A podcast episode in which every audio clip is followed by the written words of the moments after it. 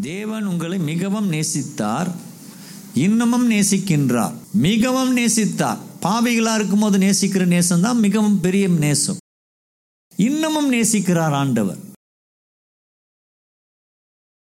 அதான் என்னுடைய தலைப்பு. கடவுள் நம்ம மிகவும் நேசிக்கிறார். இந்த உலகத்தில் நம்ம தொடர்ந்து நேசிக்கிறாங்க ஒருத்தர்னு சொன்னால் ஆண்டவர் தவிர வேறு யாரும் கிடையாது. ஓயாமல் நேசிக்கிறார். தொடர்ந்து நேசிக்கிறார். சலிக்காம நேசிக்கிறார். அதுபோல நேசம் யாருக்கிட்டையும் கிடையாது. அதான் தெய்வீக அன்பு. அதுக்கு பேர் தான் அகாப்பே. அதை நமக்கு இருந்துச்சுன்னா நாம் அப்படி நேசிப்போம். அதில் சலசலப்பு இருக்காது. அந்த அன்பினால் கத்தை நம்ம ரொம்பவும் நேசிக்கிறார். அந்த நேசத்தை கத்தை நமக்கு மிகவும் அருள் செய்திருக்கிறார். இந்த நேசம் ஒளிவு மறைவு அற்றது. இந்த நேசம் உண்மையானது தெளிவானது. கிறிஸ்டல் கிளியர் அப்படின்வாங்க அது மாதிரி ரொம்ப சுத்தமானது. இந்த அன்பு நமக்குன்னு சில கத்தர் ஏற்படுத்தி அவர் நம்மேல வைத்த பிரதானமான அன்பு. தேவன் தம்முடைய ஒரே பேரானாகிய குமாரனை விசுவாசிக்கிறவன். விசுவாசிக்கிறோம். எத்தனை பேர் ஏசாமி விசுவாசிக்கிறோம்? எல்லாம் விசுவாசிக்கிறோம். ஆனால் வெறும் விசுவாசம் தான் செத்துதான் கிரியை வேண்டும். இயேசு கிறிஸ்துவை விசுவாசிக்கிறேன். கிரி இல்லாத விசுவாசம் செத்தது. அப்போ கிறிஸ்து சபைக்கு தலைவர். நம்மெல்லாம் சேர்ந்தா கிறிஸ்துவின் சரீரம். அப்போ இந்த சரீரம் தொடர்ந்து செயல்படும். போன வாரம் நாம் பார்த்தோம். சரீரம் என்னது? அப்படின்னு சொல்லி பார்த்தோம். அந்த சரீரமானது கிறிஸ்துவுடைய சரீரமாக இருக்கிறது. அந்த சரீரத்தில் அவயங்களை நாமெல்லாம் இருக்கிறோம். அவயங்கள்லாம் தொடர்ந்து செயல்படணும். அப்படி ஒன்றோடு ஒன்றோடு இசைந்து செயல்படணும். ஒருடி ஒரு ஒன்றுக்கு குறையானால் இன்னொன்று உதவி செய்யும். ஒன்று பாதிக்கப்பட்ட இன்னொன்றுக்கும் அந்த வழி தெரியும். இப்படிப்பட்ட ஒரு சபை ஐக்கியம். அப்படி என்றால் யோசித்து பாருங்கள் உலகத்தை மாட்டி அமைக்கக்கூடியது உலகத்தில் இன்னைக்கு ஜனக்கூட்டங்கள் வித்தியாசமாக வாழுறாங்க. ஒரு வித்தியாசமான ஜனக்கூட்டம் வாழுதுன்னு சொன்னால் சபையில் இருக்கிறவங்க தான். எல்லாம் ஒரே மாதிரி வாழ்கிறாங்க சபைக்கு வர்றவங்களுடைய வாழ்க்கை தான் வித்தியாசமாக இருக்குது. குடிக்காமல் வெறிக்காமல் அடிக்காமல் திட்டாமல் மோசமான வழியில் போகாமல் அவங்க கிரிய கூட தெளிவாக இருக்குது தேவடிய தேவன் தம்முடைய ஒரே பேரானாகிய குமாரனை விசுவாசிக்கிறவன் எவனோ அப்போ கடவுளை நம்ம விசுவாசிக்கிறோம். வெறும் விசுவாசித்தலாகாது. நம்முடைய செயலம் இருக்க வேண்டும். நம்முடைய செயலம் இருக்கணும். நம்ம செயலோடு கூட கடவுளை விசுவாசிக்க நம்ம பழக வேண்டும். கடவுளை நம்ம தேட வேண்டும். அப்போ நம்முடைய கிரியை இருக்க வேண்டும்.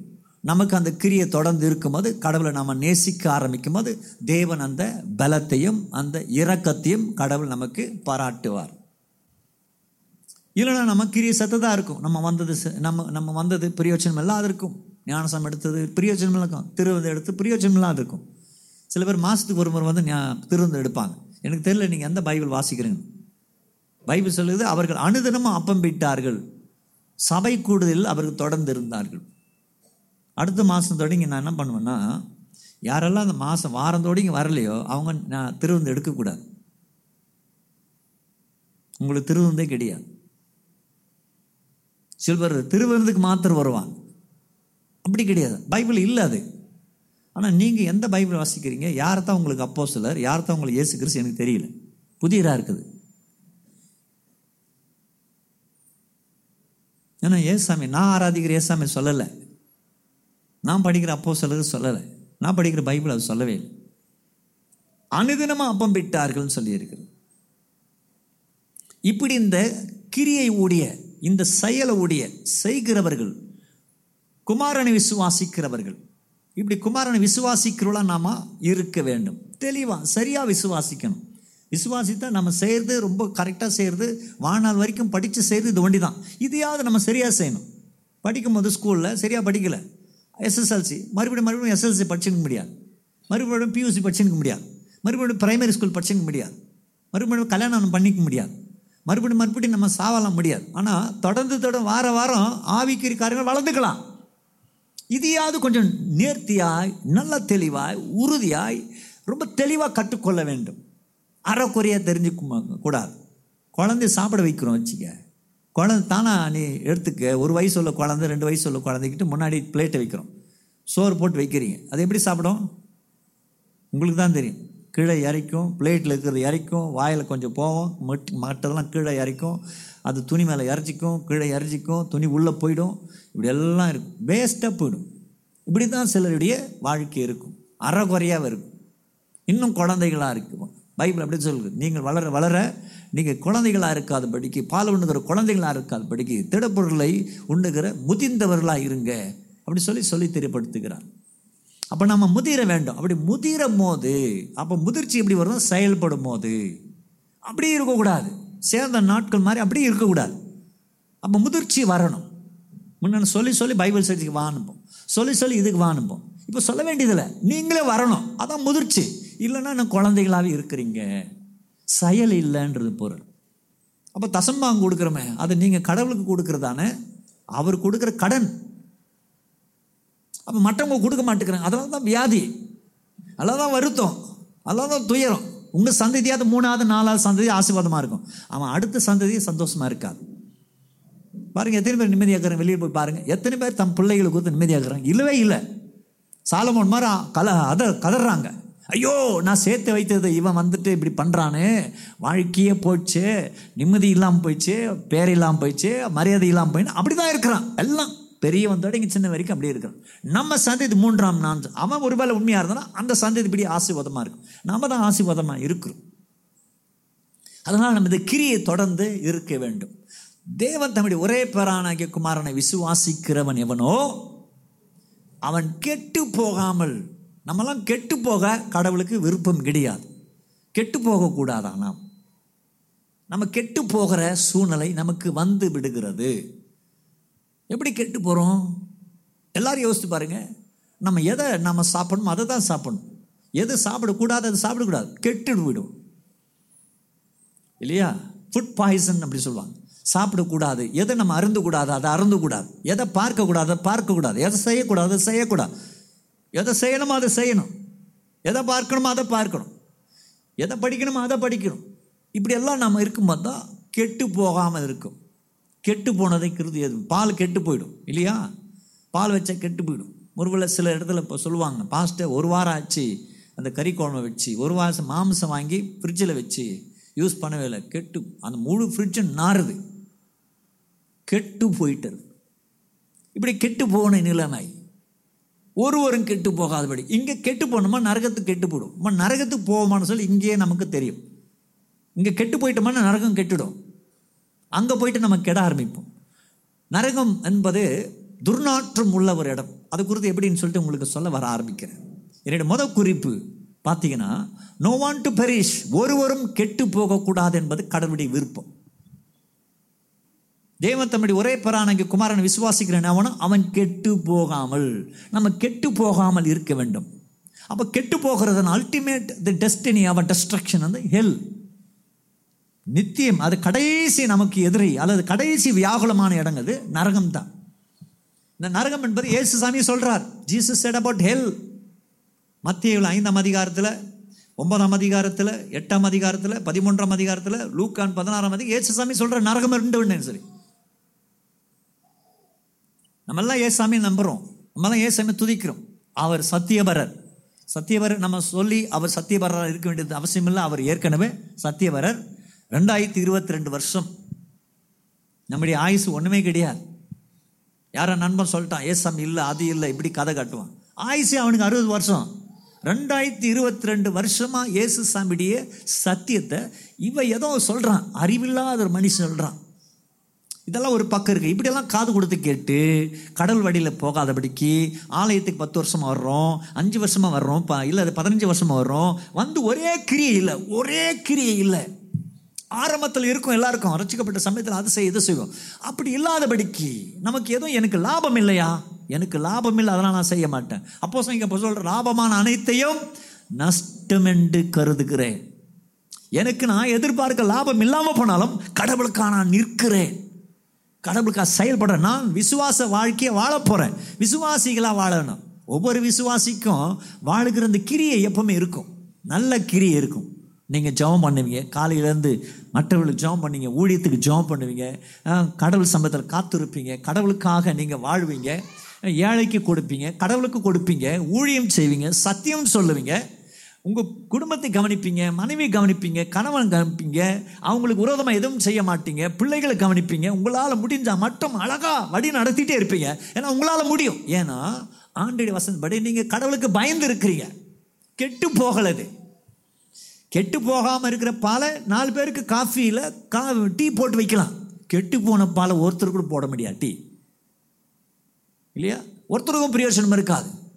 கெட்டு போகாமல் அப்போ நம்ம பிரயோஜனம் இருக்க தான் கடல் வைத்திருக்கிறார். பிரயோஜனம் எல்லாருக்கும் பிரயோஜனமாக இருக்கு. சபைக்கு பிரயோஜனம் வீட்டில் பிரயோஜனம் வெளியில் பிரயோஜனம் வரவங்களுக்கு பிரயோஜனம் போங்களுக்கு பிரயோஜனம் ஆண்டவருக்கு பிரயோஜனம் ஆண்டுடைய ஆலயத்துக்கு பிரயோஜனம் கத்தோட ராஜ்யத்துக்கு பிரயோஜனம் அப்பா அம்மாவுக்கு பிரயோஜனம் சபை ஊழியக்காரர் எல்லாருக்கும் பிரயோஜனமாக இருக்கு. கெட்டு போயிடும். சில சமயத்தில் சில பால் நல்லா இருக்கும். ஒரு மத்தியானம் கெட்டு போயிடும். சிலர் ஆரம்பத்தில் நல்லா இருந்தோம். கெட்டு போயிட்டு இருக்குது பால். இப்போ டீ போட முடியல. கெட்டு போகாமல் கவனிங்க நம்ம ஒரு அஞ்சு வேலை செய்து வைத்தீங்க. இப்போ கடவுள் ராஜ்யத்துக்கு ரெண்டு இன்னும் பத்து வேலை செய்யும். அஞ்சு வேலைன்றது பூஜ்ஜியம் மேலே ஆகிடக்கூடாது இது கெட்டு போனதுக்கு அடையாளம். எவ்வளோதான் பக்தி உள்ளவர்களாக இருந்தாலும் எவ்வளோதான் பைபிளை வாசித்து நல்ல உண்மையாக இருக்கிறவர்களா நீங்கள் எத்தனை பிரியாசப்பட்டாலும் உங்களுடைய செயல் இல்லைன்னா கெட்டு போனதுன்ற பொருள். அப்போ பக்தி விருத்தி அதிகமாக இருக்க வேண்டும்.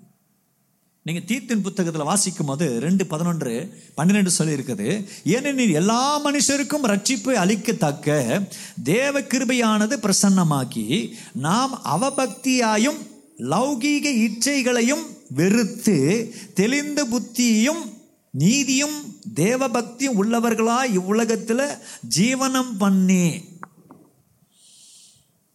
அவபக்தியாக இருக்கக்கூடாதான். இச்சை உடையவர்களாக இருக்கக்கூடாதான். தேவபக்தி உடையவர்களாக இருக்கணுமா? இவ் உலகத்தில் நாம் அப்படி உணர்வுள்ளவர்களாக இருக்க வேண்டும் சொல்லியது. அப்போதான் அந்த நித்திய ஜீவன் அல்லது கத்தருடைய கிரியை விசுவாசம் நமக்குள்ளே இருக்குதுன்றது பொருள். அப்போ நாம் விசுவாசமாக இருக்கும் அப்போ தான் மனசு சமாதானமாக இருக்கும். இல்லை நாம் என்ன ஆகும்? வேலைக்கு போயிட்டு வீட்டுக்கு வந்தால் சண்டை வரும். சம்பாதனை பண்ணுற அன்றைக்கி சண்டை வரும். கல்யாணம் பண்ணுற அன்றைக்கி சண்டை வரும். கல்யாண நாளில் சண்டை வரும். பர்த்டே அன்றைக்கி சண்டை வரும். ஏன்னா கெட்டு போயிருக்குது. பிரயோஜனம் இருக்காதது. எல்லாத்திலும் சண்டை வரும். தெருவில் போனால் அங்கே சண்டை வரும். அந்த வீட்டை கலக்கி விட்டு இந்த வீட்டை கலக்கி விட்டு எதாவது கலக்கி விட்டு அந்த வீட்டு கலக்க கலகம் பண்ணி விட்டுருவாங்க. கெட்டு போயிருக்கும். ரொம்ப ஜாக்கிரதையா இருங்க. சிலர் பாருங்க.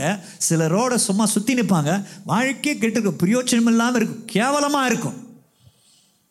மாத்தடா மாத்த மா மாத்துமா அப்படின்னு சொல்லுவோம். மாத்துறான்னு சொல்லுவோம். மாற்றவும் மாட்டான். கெட்டு போய் சீர அழிஞ்சு போயிருக்கு அப்படி காணாமத்தில் ஒரு நாளைக்கு வந்து ஐயோ ஒன்றும் இல்லையே. எல்லாம் போயிட்டு பிறகு ஒன்றும் இருக்காது.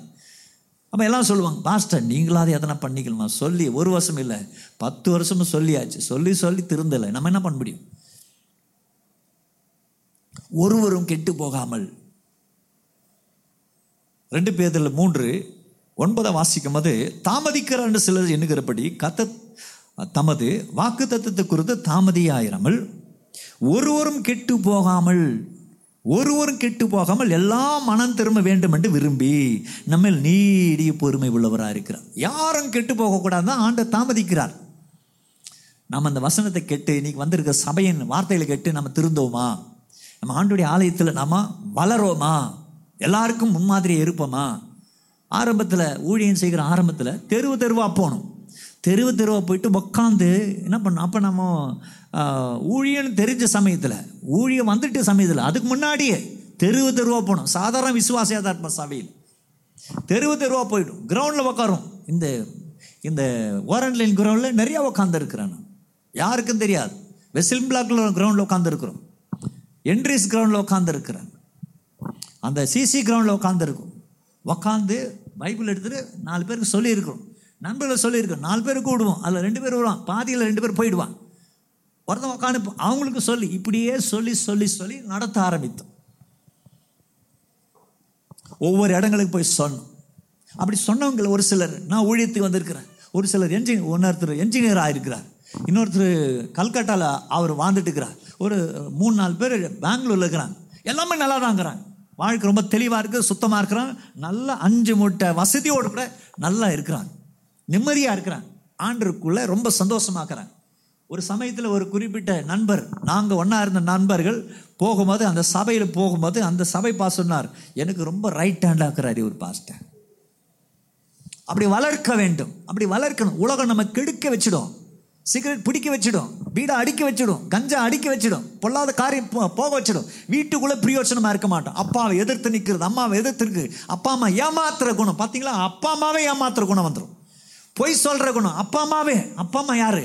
பைபிள் தாயின் தகமலர் கனம் பண்ணுவாயாகன்னு சொல்லி. கடவுளுக்கு அடுத்து நம்ம வீட்டுக்குள்ள நம்ம பராமரிக்கிறது கத்தர் கொடுத்த பொறுப்புடையவங்க அவங்களையா மாத்துற புத்தி வர ஆரம்பிச்சு.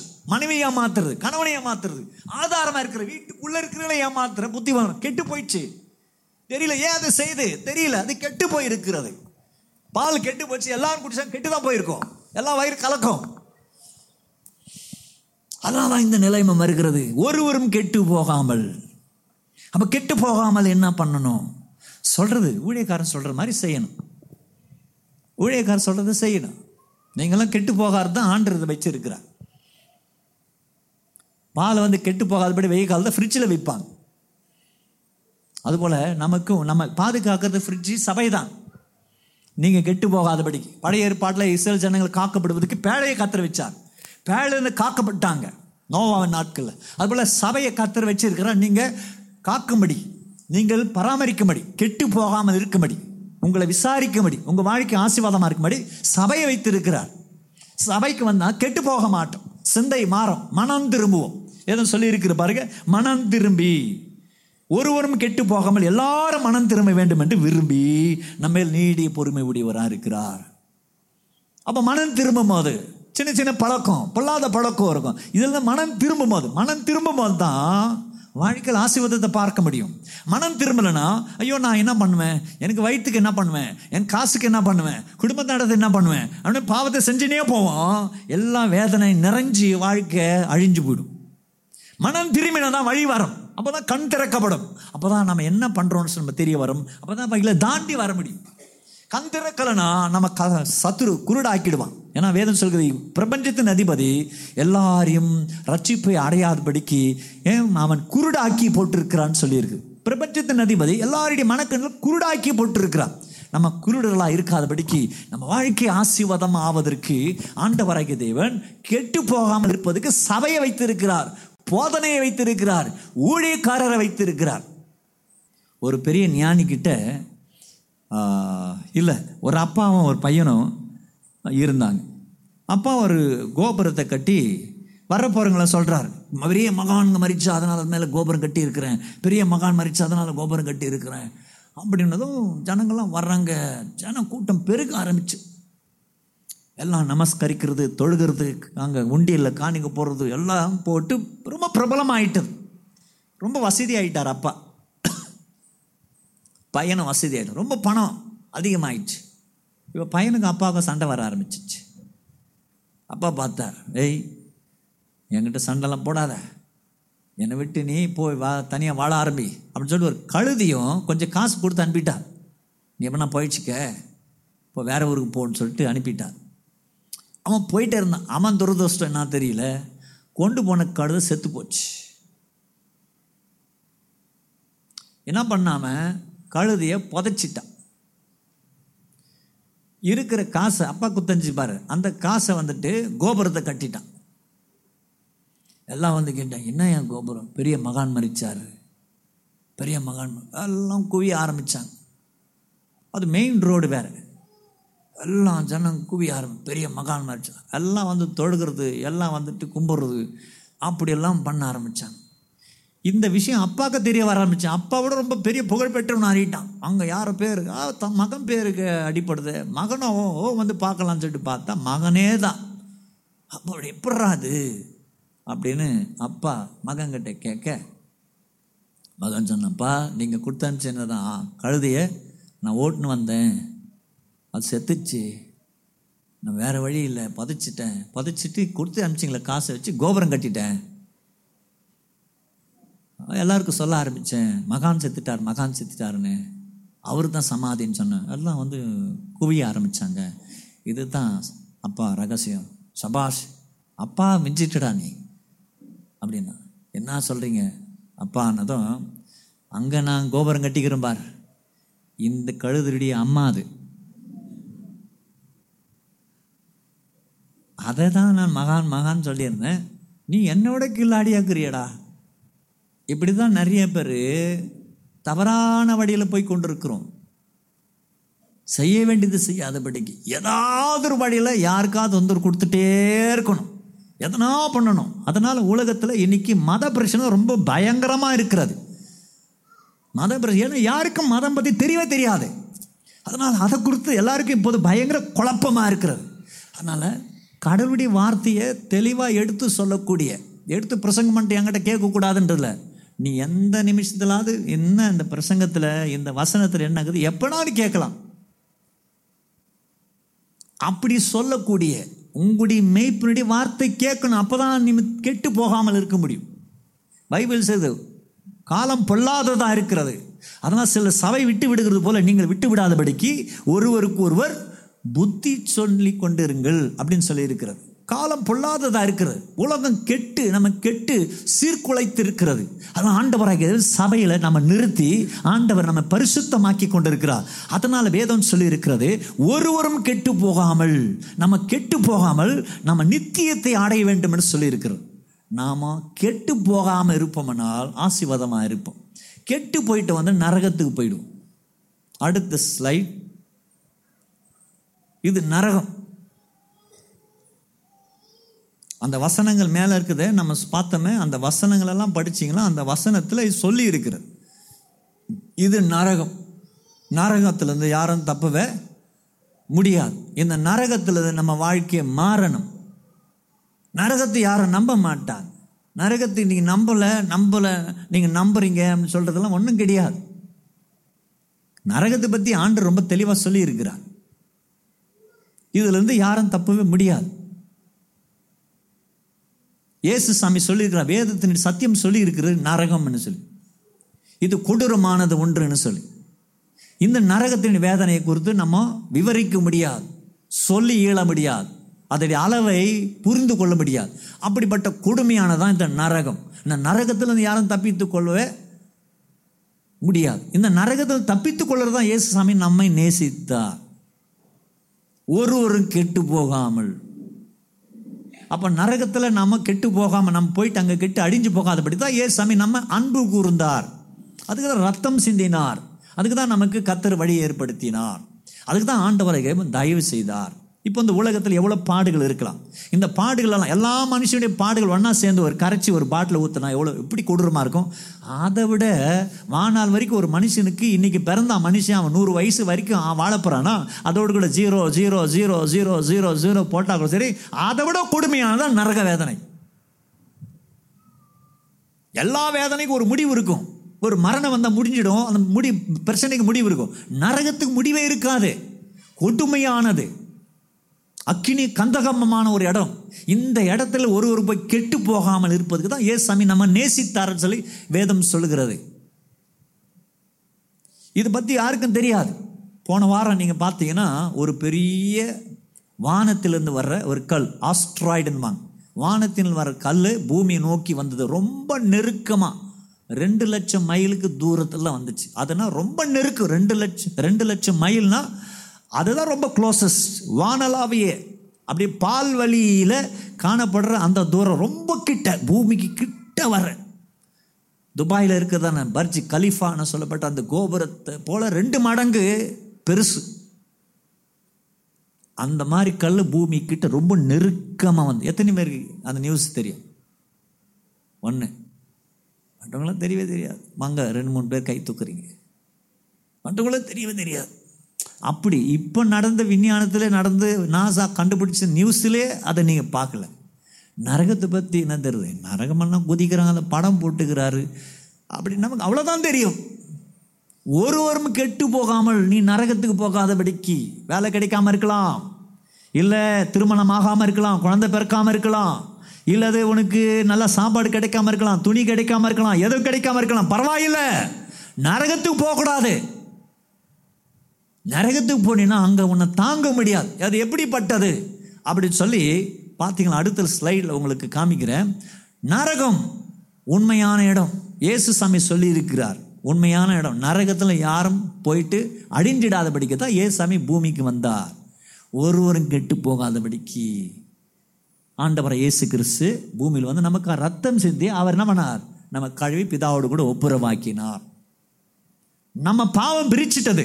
பாவத்தில் நம்ம மீட்டெடுத்து நமக்கு ஒரு மீட்பராய் அவர் வந்து அவர் மூலிமா கிறிஸ்து தேவனை நம்ம தேடி போக வேண்டும் கடவுள் பிள்ளைகளாக மாற வரும். அதனால் நரகம் என்கிறது ஒரு உண்மையான இடம். ரெண்டாவது நரகம் நினைவு கூறுகிற இடம்.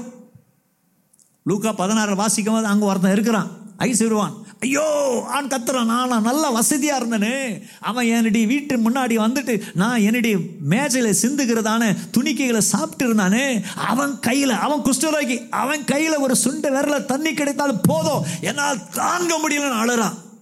கொடூரமானது நரகம். அந்த கொடூரமான அந்த இடத்துல அவன் நினைவு கூறுறான். ஐயோ இப்படி தப்பு பண்ணிட்டேனே. எங்கள் அண்ணன் தம்பி இருக்கிறாங்க அஞ்சு பேர். யாருக்காவது போய் சொல்லுங்க அவங்க இங்கே யாரும் வரக்கூடாது. ஆனால் அழ ஆரம்பிக்கிறேன் நரகத்துக்கு யாரும் போகக்கூடாதுங்க. சிலர் சொல்லுவாங்க எனக்கு வந்த பாடு யாருக்கும் வரக்கூடாதுப்பா. பரவாயில்ல வந்தால் கூட சரி. மரணத்தோடு முடிஞ்சிடும். ஆனால் நரகம் என்பது யாருக்கும் வரக்கூடாது. நரகம் என்பது யாருக்கும் யாரும் அங்கே போகக்கூடாது. நரகம் போகாமல் இருக்கிறதுக்கு நீ பட்டினியாக இருந்தாலும் பரவாயில்ல உனக்கு கல்யாணம் ஆகலைனாலும் பரவாயில்ல இல்லை எதுவும் வாழ்வு கிடைக்கலனாலும் பரவாயில்ல நீ பணக்காரன் ஆகலாலும் பரவாயில்ல நீ வேலை கிடைக்கலனாலும் பரவாயில்ல நீ கடவுள் ரட்சிப்பு அடைஞ்சா போதும். நீ நரகத்தும் தப்பிச்சுக்குவ. ரட்சிப்பு அடைஞ்ச கட்டாயம் அவங்களுக்கு ஞானம் வந்துடும் வாழவும் தெரிய ஆரம்பிச்சிடும் நம்ம என்ன பண்ணுறோம் இந்த இம்மைக்குரிய காரியங்களுக்கு என்னத்தை புசிப்பேன் என்னத்தை குடிப்பேன் என்னத்தை உடுத்துவேன் என்னத்தை நான் மாட்டிக்குவேன். இப்படியே நம்ம கவலைப்பட்டு கொண்டிருக்கிறோம். ஆண்டு சொல்கிறா அதெல்லாம் உங்கள் பரமபேர் அறிந்திருக்கிறாரு. முதலாவது தேவனுடைய ராஜ்யத்தினுடைய நீதியின் தேடு அப்படின்னு சொல்கிறாரு நம்ம அதை தேடாதபடிக்கு இதை தேடி கொண்டிருக்கிறோம். அது ஓடிட்டே இருக்குது. ஓடிட்டே இருக்குது. நான் அவரை தேடினால் இது தேடி வருமா? நன்மையும் கிருபையும் உன்னை தொடரும். நாம் கடவுளை தேடாதபடி இருக்கிறதுனால தேடுதெல்லாம் ஓடிட்டு இருக்கிறது. கட்டின கணவன் நேசிக்கல கட்டின மனைவி நேசிக்கல பெற்றெடுத்த பெற்றோர் நேசிக்கல. எல்லாருக்கும் இந்த நேசம் தான் குறைவு. அன்பு குறைவா இருக்குது. ஏக்கமா இருக்கிறோம். அன்பு இல்லையேன்னு சொல்லி. இப்படி வாழ்க்கை அப்படி நலிந்து குட்டி சோற ஆயிட்டு இருக்குது. ஏன்னா உலகத்துல நரக வேதனை. ஆண்டு சொல்றா இந்த நரக வேதனை வீட்டில் கூட இருக்கக்கூடாது. வாழ்க்கையில் இருக்கக்கூடாது. இந்த உலகத்தில் இருக்கக்கூடாது. கெட்டு போகாமல் பூமியிலையும் மறுமையிலையும் இம்மையிலும் மறுமையிலும் கெட்டு போகாதபடிக்கு நம்ம கெட்டு போகாமல் இருக்கிறதுக்கு ஆண்டவரக தேவன் நமக்கு வழியை ஏற்படுத்தி வச்சிருக்கிறார். நாம கெட்டு போகிற வழியை தான் தேடிட்டு இருக்கிறோம்.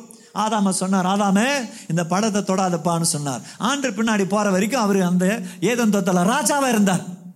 ஆதாம ராஜா. உலகத்தில் ஃபஸ்ட்டு ராஜானா ஆதாம் தான். எல்லாவற்றுக்கும் மேலே அவன் தான் அதிபதி. மிருக ஜீவன்கள் பிராண உயிரினங்கள் அது பிறகு ஜீவ ஜந்துக்கள் வானத்தில் இருக்கிற பறவைகள் இருக்கிறதான எல்லாம் மரம் செடி கொடி அந்த ஊருக்கே இவர் தான் ராஜா. ராஜா வந்தார் கடவுள் பின்பற்ற வரைக்கும் இவர் தான் ராஜா. இவர் சொல்ற மாதிரி எல்லாம் நடந்தது. சிங்கத்தை கூப்பிட்டா தடவி கொடுத்தா கரடி கூப்பிட்டா தடவி விட்டா பறவைகளை கையாண்டார் அவைகளுக்கு பேர் விட்டார் எல்லா மிருக ஜீவன் எல்லாத்தோட பேச ஆரம்பிச்சார். கடவுளோட பேச ஆரம்பிச்சா என்னைக்கு பிசாசின் பயிற்சி கேட்டு கடவுளை மறந்து போயிட்டாரோ அன்னைக்கு அவரை ஆண்டு துரத்திட்டார் வெளியே. அன்னைக்கு தொடங்கி வேர்வை சிந்தி வேலைக்காரனை மாறிட்டார்.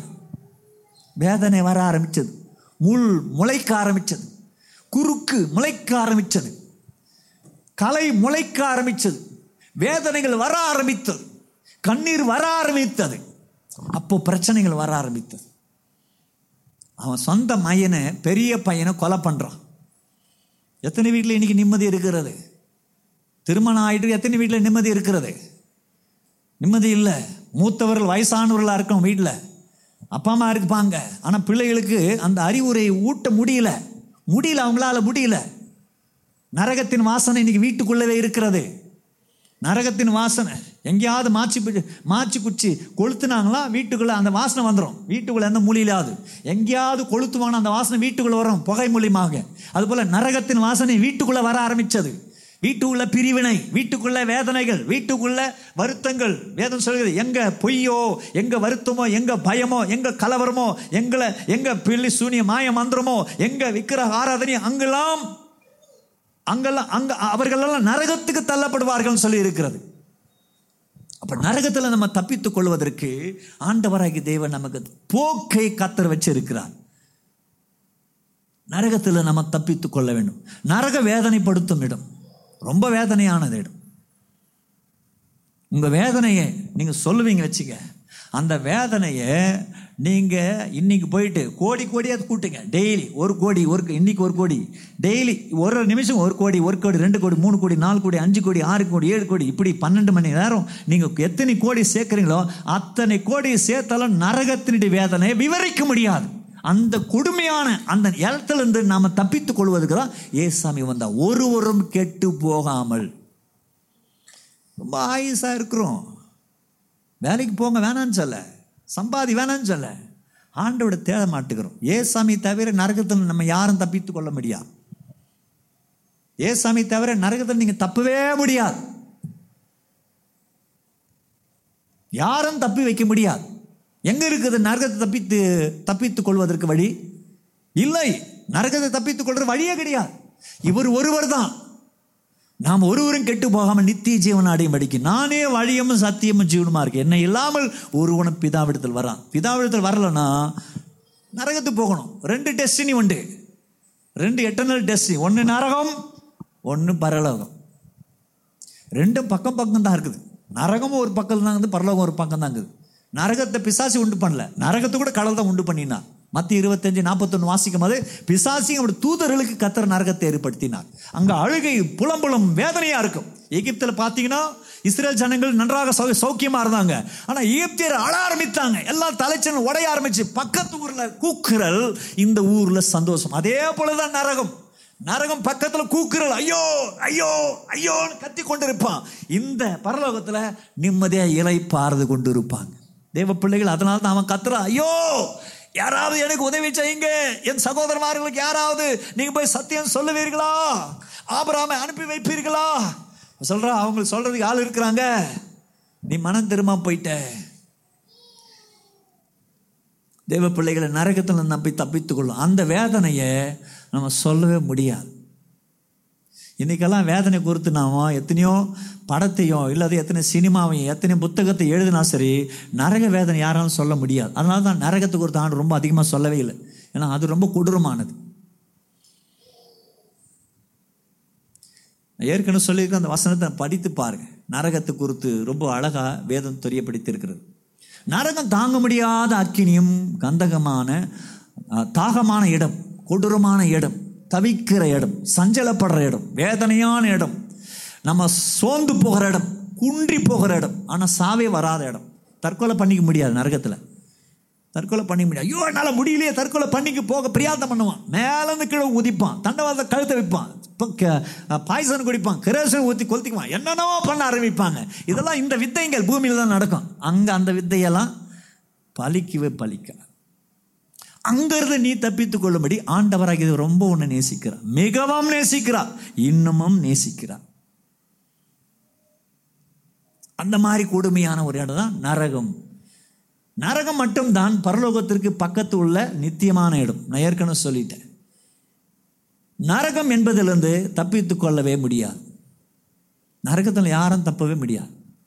இந்த ஊரில் எஸ்கேப் கொடுத்து அந்த ஊருக்கு போகிறது எல்லாம் இருக்கவே இருக்காது.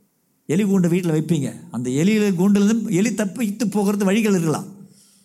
ஆனால் நரகத்தில் யாரும் தப்பவே முடியாது. எந்த மகான் எந்த கொம்பனும் தப்ப முடியாது. அலெக்சாண்டர் அங்கே தான் இருப்பான். நெப்போலியன் அங்கே தான் இருப்பான். கொடூரமான ஒசமா பின்லான் அங்கே தான் இருப்பான். யாரும் தப்பு வைக்க முடியாது.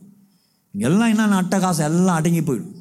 அங்கே ஒன்றுமே பண்ண முடியாது. அந்த நரகத்தில் நீ தப்பணும் அதுக்காக இங்கே நல்ல கிரியை இருக்கணும். செயல் பண்ண. அதை யோசித்து பாருங்க. அதை சிந்தித்து பார்த்தா நாம் இனி தொடங்கி நம்முடைய நல்கிரிகளை ஆரம்பிப்போம். ஏன்னா வைத்தியம் சொல்லுகிறது என்னென்னா உன் கிரியை தான் உன்னோடு வரும். நீ என்ன செய்த அந்த கிரியை தான் உன்னோட வரும். அது கெட்டு போன கிரியைனா கெட்டு போன இடத்துக்கு தள்ளும். நல்ல கிரியை நல்ல இடத்துக்கு உன்னை கொண்டு போகும். அவன் அவனோட அவனுக்கு கிரியை வரும்னு சொல்லியிருக்கு. நமக்கு நல்கிரியை கற்றுக் கொடுக்கறதுக்கு சபை வாரந்தோறும் நமக்கு கற்றுக் கொடுத்துருக்குறாங்க. இதை பண்ணு அதை பண்ணு இறங்கு தயவு காரம்பி நீ ஜெபம் பண்ணு விசுவாசி ஆண்டவருடைய ஆலயத்துக்கு போ கத்தருடைய சாமகத்தை நீ தேடு முட்டி போட்டு ஜபம் பண்ணு கத்திர சமயத்தை காத்துரு அவர் உனக்கு பதில் தருவார். நீ மற்றவங்களுக்கு அன்பு கூறு மற்றவர்களுக்கு நீ தயவு காண்பி அவங்களுக்கு விரோதமாக நிற்காத அவங்கள பகைக்காத அவங்களை புறம பொறாமை கொள்ளாத அவங்களுக்கு எவ்வளோ முடியுமோ தயவு செய்து அவங்களுக்கு விரோதமாக சண்டை போகாத கெட்ட வார்த்தை பேசாத உன்னால் எவ்வளோ முடியுமோ செய் நீ கணவனாக இருக்கிற வேலையை நீ நீ செய். மனைவி வேலை நீ வேலை செய். குடும்பத்தில் மருமக வேலை நீ செய். மாமியார் வேலை நீ செய். அவங்கவுங்க வேலை அவங்க செய்யுங்க. யாரையும் பகைக்காதீங்க. விரோதமாக இருக்க ஒருவருக்கு ஒரு புத்தி சொல்லுங்க. ஒருவர் அன்பு கூறுங்க. ஒருவர் தயவாயிருங்க இப்படின்னு சொல்லி இருக்கிறது ஆனால் அது நல்லது நடக்கவே இல்லை. கெட்டதான் நடக்குது. மாமியார் சண்டை மருமகள் சண்டை பக்கத்து வீட்டுக்கார் சண்டை குடி வெறி தடி இப்படி எல்லாம் நடந்து கொண்டே இருக்குது. என்ன ஆகும்? கெட்ட கிரியை கெட்ட இடத்துக்கு கொண்டு போயிடும். அதுதான் ஆண்டு சொல்கிற போ உலகங்களும் போ. என் ஜனங்களுக்கு சொல்லு என் பிள்ளைகளுக்கு சொல்லு. ஒரு ஒரு வரக்கூடாது நரகத்து போகக்கூடாது. என்பதற்காக தான் ஆண்டு வராಗಿದೆ வேணும். உலகமும் எல்லாரும் அனுப்பினார். நாமும் கூட அதான் பேசி கொண்டிருக்கிறோம். எனக்கு தெரியல எத்தனை பேர் இன்னும் இன்னும் நரகத்தை குறித்து யோசனை இல்லாத இருக்கிறீங்க. எத்தனை பேருக்கு தெரியும் இன்னைக்கு ஒருவேளை சாப்பாடு இல்லாமே செத்து போனா கூட பரவாயில்ல. நரகத்துக்கு மாத்திரம் போகக்கூடாது. வேலையே இல்லாமல் செத்து போனால் கூட பரவாயில்ல நரகத்துக்கு போகக்கூடாது கொடூரமானது நரகம். கொடூரமானது நரகம். அந்த கொடூரமான இடத்திற்கு யாரும் போகவே கூடாது. அடுத்தது தேவத்தமிடி குமாரன் ஒரே பேரான குமாரன் விசுவாசிக்கிறவன் கெட்டு போகாமல் நித்திய ஜீவனை அடைம்படிக்கு என்னங்க? நித்திய ஜீவன். நமக்குள்ள என்ன இருக்குது? இப்போவே யாரால ரசிக்கப்பட்டு இருக்கிறோமோ நமக்குள்ள இப்போ நித்திய ஜீவன் உண்டு. நித்திய ஜீவன் இருந்தால் என்ன பண்ணுவோம்? இ- இந்த காரியத்துக்கு ஒரு கவலைப்பட மாட்டோம். இப்போ உதாரணம் பாருங்க. உங்கள்கிட்ட பெரிய வீடு இருக்குது. பெரிய வீட்டை வாங்கிட்டு அமெரிக்காவில் பெரிய வீடு எல்லாம் போயிட்டு அங்கே ஷிஃப்ட் ஆயிட்டுங்க. கேஜப்பில் உங்களுக்கு ஒரு ஓடு வீடு காங்கிரீட் வீடு மைன்ஸ் வீடு இருக்குது. அதை யாரும் என்ன பண்ணிட்டாங்க? நீங்கள் கொண்டு போயிட்டீங்க. அவங்களே நம்மளை ரெடி பண்ணி அதை பண்ணிட்டு அவங்களே என்ன பண்ணுறோம் வாழுறாங்க. அவங்க அங்கேருந்து உங்களுக்கு நீங்கள் நீங்கள் ஃபோன் பண்ணீங்க அவங்க எடுக்கவே இல்லை. நீங்கள் இந்த வீட்டுக்காக வருத்தப்படுவீங்களா? இல்லை அந்த வீட்டில் இருக்கிறது குறித்து சந்தோஷப்படுவீங்க? நல்லவர்கள் பரவாயில்ல போட்டோம் அந்த வீட்டை அவங்க இருக்கட்டும். அப்படி தான் நினைப்பாங்க தவிர அந்த வீடு விட்டுட்டாங்களும் சொல்லிட்டு அமெரிக்காவில் வந்து இந்த ஓட்டு வீட்டுக்காக சண்டைலாம் போட்டு போட்டு மாட்டிங்க. இல்லையா? நிலம் வந்து இல்லை. மைண்ட்ஸ் இது. அங்கே சொந்தமாக அமெரிக்காவில் லக்ஸரியாக இருக்கும்போது இதுக்காக என்ன பண்ண மாட்டேன்? வாதாடும். அப்படி போல. இந்த வாழ்க்கை அனிந்திரமான வாழ்க்கை அறுபது வயசு எழுபது வயசு உள்ள இந்த வாழ்க்கையில் வர போராட்டத்தை போராடிக்கணும் மனுஷனோடு கூட மாம்சத்தோ ரத்தத்தோ போராட மாட்டேன். நித்திய ஜீவனுக்கு எனக்கு உண்டு. பரவாயில்ல. நான் அவங்கள அவங்கள மன்னிக்கிறேன். பரவாயில்ல அந்த சண்டை. வீட்டு சண்டை வராது எதற்கு வீட்டு சண்டை வராது காசு சண்டை வராது எதையோ சண்டை வராது ஞானமாக கையாளுவேன் எங்கே யார்கிட்ட கடன் கொடுக்கணும் யார்கிட்ட கொடுத்தா நமக்கு வரும் யாரை நாம நண்பர்களாக வைத்துக்கணும் என்றதெல்லாம் ஞானம் வரும். ஏன்னா நித்திய ஜீவன் உண்டு. நித்திய ஜீவன் இல்லைனா ஒன்று இருக்கா? அப்போ நித்திய ஜீவன் இப்போ கர்த்தர் கொடுத்துருக்குறா வர நமக்கு யூபிஎஸ் இருக்குது. எலக்ட்ரிக்கல் பவருங்குது இந்த கரண்ட் போச்சுன்னா கூட மைக்கு தொடர்ந்து வேலை செய்யும். உடனே வேலை செய்யும். அதுபோல் இங்கே செத்துட்டோம் சரி அந்த உயிர் தொடர்ந்து அங்கே உயிரோடு இருக்கும். அந்த நித்திய ஜீவன் இருந்துட்டே இருக்கும். நமக்கு ஆண்டு நித்திய ஜீவனை கொடுத்திருக்கிறார். இப்போவே கத்தர் கொடுத்திருக்கிறார். ஆனால் இருக்குதா இல்லையா தான் நீங்கள் தான் செக் பண்ணும் நித்திய ஜீவனா நித்திய ஜீவனுக்கு ஏற்ற கிரியைகள் இருக்கும். ஜெபம் இருக்கும் துதி இருக்கும் பாடல் இருக்கும் ஆராதனை இருக்கும் மன்னிப்பு இருக்கும் விட்டு கொடுத்தல் ரெண்டாவது மைல் வேலை செய்கிறது இருக்கும் முறுமுறுத்து இருக்காது குரோதம் இருக்காது சண்டை இருக்காது கெட்ட வார்த்தை இருக்காது இப்படி எதுவும் இருக்காது நல்ல காரியமே இருக்கும். அப்போ நித்திய ஜீவன் இருக்கிறதுனால நீங்கள் ஜெயிப்பீங்க கத்தருடைய கிரி இருக்கும் எல்லாவற்றிலும் மேலே மேற்கொண்டு வருவீங்க. கத்தர் உன்னை புகழுகரமான பாத்திரம் வைப்பார் ஆசீர்வாதமான பாத்திரம் வைப்பார். ஆண்டுடைய வசனத்தின்படி வேதம் சொல்லி இருக்கிறது நீ வெளியில் ஆசீர்வதிக்கப்பட்டிருப்பாய் வீட்டிலும் ஆசீர்வதிக்கப்பட்டிருப்பாய். உன் கையின் கிரியை நீ சாப்பிடு. உனக்கு பாக்கியமும் நன்மையும் உண்டாயிருக்கும். உன் மனைவி வீட்டோர்களுக்கும் கனித்திரம் திராட்சை செடி போல உன் பிள்ளைகள் பந்து சுட்டி ஒளிமர கண்டுகளை போல. அப்படிதான் இருப்பாங்க. பிள்ளைகள் வீதி வீதியாய் பான் பராக் அடிக்கிறது போல பஞ்ச அடிக்கிறது போல அப்படியே சுத்தி சுத்தி திரும்பி கொண்டிருக்கிறது போல கச்சா ஆடிக்கொண்டிருக்கிறது போல ஃபுட்பால் ஆடிக்கொண்டிருக்கிறது போல. ஆட வேண்டாம்னு சொல்லலை. ஆனால் அதுக்கு ஒரு அளவு இருக்கும்ல. இப்படி பைத்தியம் பிடிச்சு போல் அது பின்னாடி தெளிஞ்சுட்டு இருப்பாங்க. மரடோனா உங்களுக்கு தெரியுமா? உலகத்தில் புகழ் பெற்றவன். மரடோனா. ஃபுட்பால்னாக்கா மரடோனா தான் நமக்கு தெரியும். Pele Maradona. சொல்கிறான் நான் இந்த வேலையை விட்டுட்டு கடவுளுக்காக வேலை செய்தால் நல்லா இருந்திருக்கும். நான் இன்னும் நல்லா இருந்திருப்பேன். என் மனசு சமாதானமாக இருக்கும். என் மனசு கெட்டு போயிருக்குது. அப்படின்னு வேதனைப்பட்டார். என் மனசு கெட்டு போயிருக்கிறது அப்படின்னு வேதனைப்பட்டிருக்கிறார். ஏன்னா முரட்டாட்டமாக இருக்கணும். அது குடிக்கணும் வெறிக்கணும் நண்பர்களோட களி ஆடணும். முரட்டாட்டமாக இருக்கிறது. நிம்மதியாகவே நான் இலைப்பாறலை அப்படின்னு வருத்தப்பட்டு இருக்கிறார் யோசித்து பாருங்கள் நம்ம வாழ்க்கை எவ்வளோ கஷ்டத்தில் நம்ம நடத்தி கொண்டு இருக்கிறோம்னு சொல்லி தெரிஞ்சோ தெரியாமல நம்ம அந்த வழியில் போயிட்டோம். நித்திய ஜீவனை காத்து நமக்கு வைத்திருக்கிறாருன்னு சொல்லி இருக்கிறது. யோவான் பத்து இருபத்தெட்டு இருபத்தொன்பது வாசிக்கும் போது நான் அவர்களுக்கு நித்திய ஜீவனை கொடுக்கிறேன். அவைகள் ஒரு காலம் கெட்டு போவதில்லை. ஒருவனும் அவைகளை என் கையிலிருந்து பறித்து கொள்வதும் இல்லை. ஏ சமி சொல்றார் நம்மை குறித்து சொல்றார். நம்மை யாரும் அப்படி கையிலிருந்து பறித்து கொள்வதில்லை. ஏன்னா நமக்குள்ள நித்திய ஜீவன் உண்டு. நம்ம கடவுளோடு இணைந்து இருக்கிறோம். அவரும் நாமும் ஆண்டவராகிய தேவடைய சமயத்தில் ஒன்றாக ஆண்டு நம்மை இணைத்து வைத்திருக்கிறார். அதனால நம்ம ஒருவன் நம்ம கையிலிருந்து பிடிந்து கொள்வதை அவைகளை எனக்கு தந்தை என் பிதா எல்லாரிலும் பெரியவராக இருக்கிறார். எல்லாரும் இல்லைன்னா இது வரைக்கும் இருந்த ராஜா ராஜா ராஜா ராஜா ராஜா பிரதம மந்திரி மந்திரிகள் சேனாதிபதிகள் ஜனாதிபதி எல்லாரையும் ஒன்றா சேர்த்து கூட நீ போட்டிங்கன்னா அவர்கள் எல்லாரிலும் பெரியவர் அவர். அவ்வளோ பெரியவர். ஆண்டவராகி தேவன் சொல்றார் அவர் அவ்வளோ பெரியவருடைய பிள்ளைகளாக நாம் இருக்கிறோம். அவருடைய பெரியவருடைய அரவணைப்பில் பாதுகாப்பில் இருக்கும்னு சொல்லியிருக்கிறது. எனக்கு தந்த நாம் எல்லாரையும் கிறிஸ்துவுக்கு தந்தவர் அவர் பெரியவரா. கடவுள் தான் தேவன் தான் நம்மை கிறிஸ்துக்குள்ளே தந்தார். அல்லது கிறிஸ்து கையில் கொடுத்தார். இதப்பா இந்த பிள்ளையை மீட்டுக்க. இதை இந்த பிள்ளையை மீட்டுக்க. அவர் தான் சபைக்கு அனுப்பினார். நீங்கள் யாரும் தானாக வரல. சபைக்கு போனன்ற உணர்வு உங்களுக்கு எப்படி வந்துச்சு தெரியுங்களா? ஆண்டு தேவனே நடத்தினார். அவர் எப்படிப்பட்டவர்? இப்போ உங்களுக்கு ஒரு உதாரணமா. உங்கள் ஏரியாவில் நீ அந்த சர்ச்சுக்கு போப்பா அப்படின்னாங்க கட்டாயம் வரும் இல்லை இல்லை எம்எல்ஏ சொல்கிறார் அந்த சர்ச்சுக்கு போ. இல்லை சீஃப் மினிஸ்டர் கூப்பிடுறார். ஒரு அழைப்பு சீஃப் மினிஸ்டர் தம்பி யாருங்க சார் யார் அது? நான் தான் சீஃப் மினிஸ்டர் சீஃப் மினிஸ்டர் பேசுகிறேன் சீஃப் மினிஸ்டரா யார்? என்னை ஏமாத்துறீங்க? இல்லைப்பா நான் சீஃப் சீஃப் மினிஸ்டரு நீங்கள் அந்த சர்ச்சுக்கு போனால் எவ்வளோ பெரிய ஆசைப்படுவீங்க? எவ்வளோ பெரிய புகழ்? இவங்கள் எல்லாரிலும் தேவன் பெரியவர். இவர் எல்லாரிலும் தேவன் பெரியவர். அவர் தான் கிறிஸ்துவுக்கு நம்மை கொடுத்தாராம். யோசித்து பாருங்க இதை நினைச்சால் ஏன்னா நித்திய ஜீவன் இருக்கிறவங்களுக்கு இந்த அறிவு வந்துடும் இந்த ஞானம் வந்துடும் அவர் தான் அனுப்பி இருக்கிறார் நம்ம கேவலமாக கத்துற வைக்கல. ஆண்டு ஆலயம் உங்கள் கொடுக்குறது அங்கே ஃபுட்பால் ஆண்டுக்கிற அங்கே வேடிக்கை பண்ணுக்கிற அங்கே கிரிக்கெட் ஆண்டுக்கிற என்னடா பண்ணுங்க? இங்கே ஆண்டுடைய ஆலயத்தை அட்டன் பண்ணிங்கன்னு போ. எத்தனை வருத்தம்? இங்கெல்லாம் இருக்கிறோம் உயிரோடு கூட.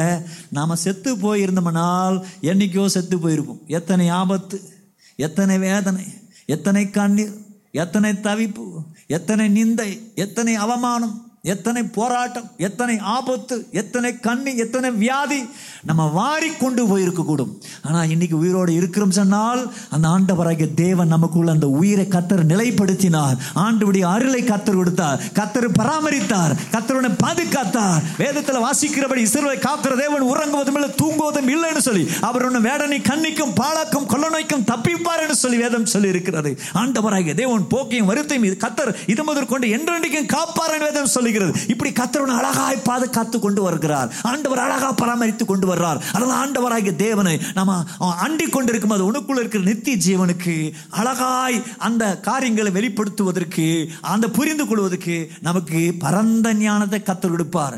அனந்த ஞானத்தை கத்தர் கொடுப்பார். அந்த தெளிவான புத்தியை கத்தர் கொடுப்பார். அதனால் உலக கவலையெல்லாம் நம்ம விட்டு கடந்து போயிடும். ஆண்டவராகிய தேவனை வழி நடத்துவார் இருக்கிற வரைக்கும் கத்தரனை நடத்துவார். பேதையா இருக்கிற உன்னை கத்தர் ஞானியாக்குவார். பலவீனனா இருக்கிற உன்னை கத்தர் பலனாக்குவார். ஆண்டவராகி தேவடி சமத்துல அநேக பேர் ஆச்சரியப்பட ஒண்ணும் நீயாப்பா இந்த காரியத்தை பார்த்தா பயப்படுவே. அந்த காரியத்தை பார்த்தா பயப்படுவே. இப்படின்னு இருக்கிறியே ஆச்சரியப்படுகிற அளவுக்கு கத்தர் உன்னை நிறுத்துவார். ஏன்னா தேவடி வல்லமை உனக்குள்ள நிறைய நிலைவரமா இருக்கிறது. வேதத்துல யோவான் மூன்று முப்பத்தி ஆறு வாசிக்கும் போது சொல்கிறது குமாரத்தில் விசுவாசம் இருக்கிறவன் நித்திய ஜீவனை உடையவனா இருக்கிறான். குமாரனை விசுவாசியாதவனோ ஜீவனை காண்பதில்லை.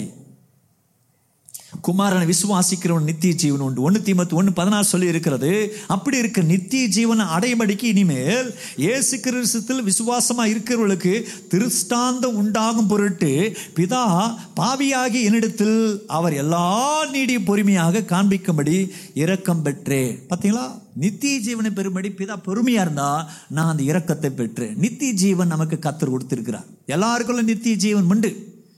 நம்ம விசுவாசித்தால் நித்திய ஜீவன் செயல்பட ஆரம்பிக்கும்.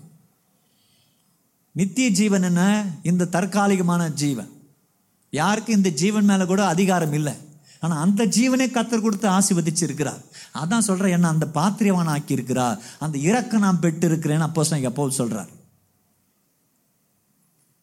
இது கடவுள் நமக்கு கொடுக்குற நித்திய ஜீவன். கடவுளை போல. ஏன்னா பைபிள் அப்படி தான் சொல்லு. தேவன் நம்மை தம்முடைய சொந்த சாயலின்படியும் தம்முடைய ரூபத்தின்படி நம்ம படைச்சார்.